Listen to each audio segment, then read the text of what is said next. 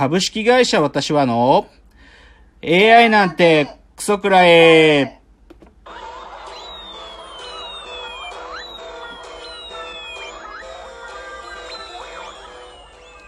群馬が生んだ怪談時、株式会社私は社長の竹之内です。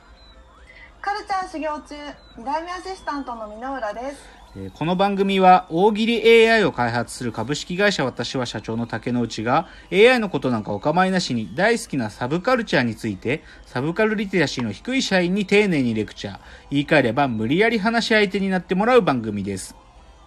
ということで第69回の放送。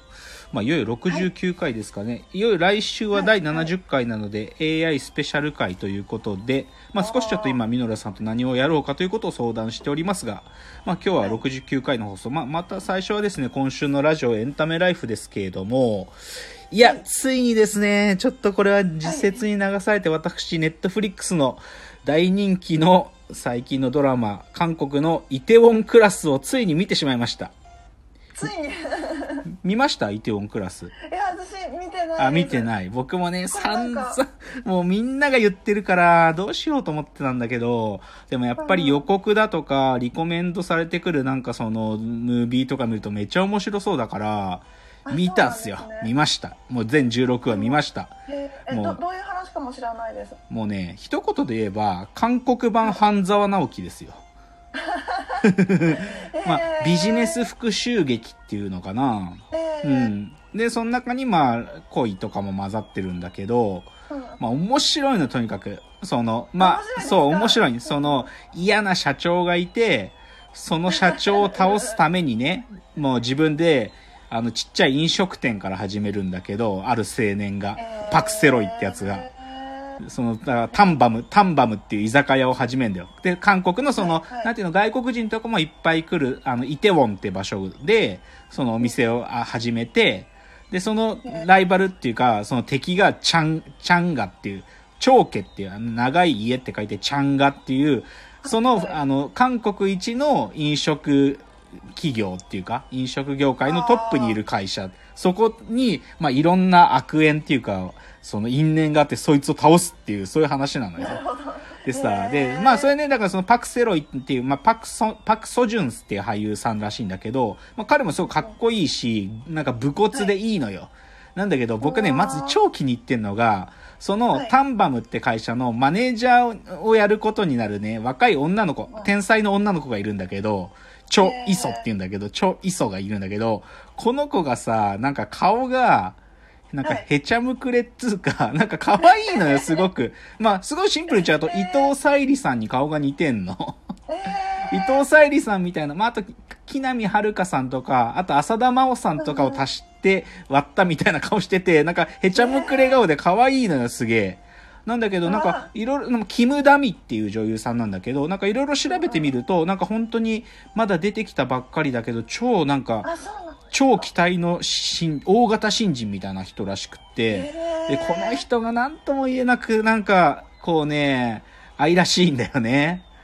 そう、あそうだ。うん、だから今ね、こう大人気らしいよ、このキム・ダミさん自身も。そう、だからまあそれで、そうそう、だからその居酒屋、だからそのパクセロイが経営してるその居酒屋のチームのメンバーっていうのがいるんだけどさ、タンバムっていうその居酒屋の、そこのメンバー全員がもう好きになっちゃうみたいな、そういうドラマなのよ。で、あとね、もう他にもいいとこめちゃくちゃいっぱいあるんだけど、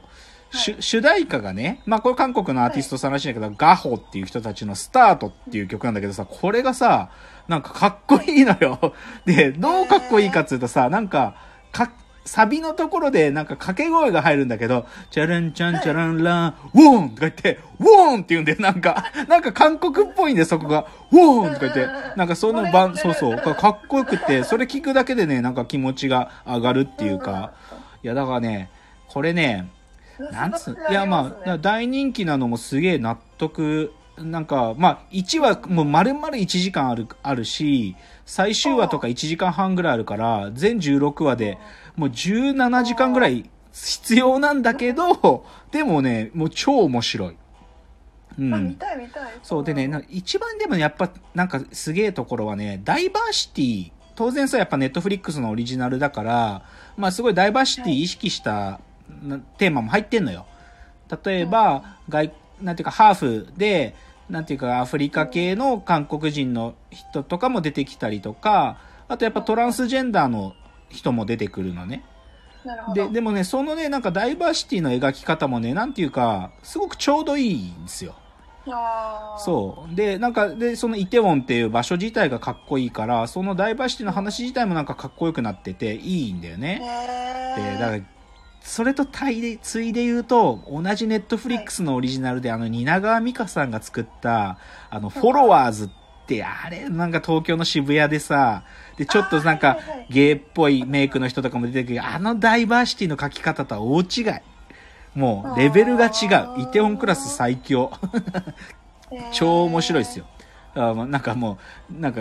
世の中の流行に当てられてるんだけど、でももう、なんていうか、面白いですよ、とにかく。っていうのがはい、一つ目かな。あとね、もう別のトピックスで言うとね、戸田恵梨香最強説って知ってる？これ最近出てんだよ。最近まあそのど、最最近に始まったことなんですいや、なんかね、ドラマがさ、まあ、要はこの4月、5月は、その、新しいドラマ放送できなかったじゃない？だから、今までのさ、あの、ドラマの、なんていうか、再放送みたいなのやっててさ、で、戸田恵梨香さんが出てたドラマの再放送結構たくさんやってたのよ。で、僕、そう。で、僕もね、あの、嵐の大野くんと出てる鍵のかかった部屋っていうのも、なんか月曜の9時にやってるから、たまたま見てたんだけど、あ、やっぱ戸田恵梨香可愛いなと思って、そう、そしたらさ、ネットで、なんか戸田恵梨香最強説って記事とか いっぱい出てるよ。なんか。そう。だから他にもなんかねね、今、スペックとかも再放送してるけど、他にもじゃあ、流星の絆もしてくださいとかね、今これネットで結構そういう戸田恵梨香最強説結構来てるよ。あとまあ、ラジオのトピックスで言うと、先週の土曜日に、あの、オードリーさんの後に、あの、佐藤しおりさんのオールナイトニッポンゼロっていうのを、まあ、あの、一回だけやったんだけど、佐藤しおりさん、まあタレントさん、モデルでタレントさんだけど、彼女ってすげえリトルトゥースなんよ。ヘビーリトルトゥースなんよ。そうだったんですねそう、だから、先週の土曜日の、その、オードリーのとこにもちょっとだけ、なんか、呼ばれて乱入してきたりとか、あと、はいもう本当に、リトルトゥース T シャツとか、あの、リストバンドとかつけてラジオやってたからね、なんかその、オードリー愛とかラジオ愛がすげえわかる、いい放送でしたよ。それはちょっとなんかおすすめのラジオって感じですね。うんじゃあ、ちょっとここからはミノーラさんの持ち込み企画に参りましょう。クソメイツの宿題。えーこのコーナーは2代目アシスタントミノルさんの持ち込み企画です。前回、第68回の放送で竹之内のサブカルトークの中からこれはと思うものを聞かれてもいないのに宿題として振り返るコーナー。ミノルさんの1分のスピーチのと竹之内のコメントと採点があって終わります。では早速スピーチ。よーいスタート先週の昭和事件史の話の中でちらっと触れられたモンタージュ写真の脆弱性人の顔の記憶が頼りないのはえー普段の生活からも腑に落ちる。がそうした人の顔との付き合い方はスマホプラス SNS 社会の昨今徐々に変わってきていると言われている。写真家大山健さんの理論を私なりに解釈すると現代はセルフィーの、時代でそれも顔そのものというよりはそれにタグ付けされる位置情報がセットになってこそ本領を発揮するのだという。それなら目視する顔という生のデータはますますぼんやりしてくるんじゃないだろうか。とあるアンケート調査で年間で人違いした経験は何回あるかを聞くと多くの人が23回あるという結果だったとのこと。もともとそんなに頻発される人違いだが違ってるかどうかの判断がタグ付けや情報やそれこそ AI に委ねられていくとしたら人違いも新しい境地に入っていく気がしてちょっとワクワクする。カンカンカンカありがとうございます。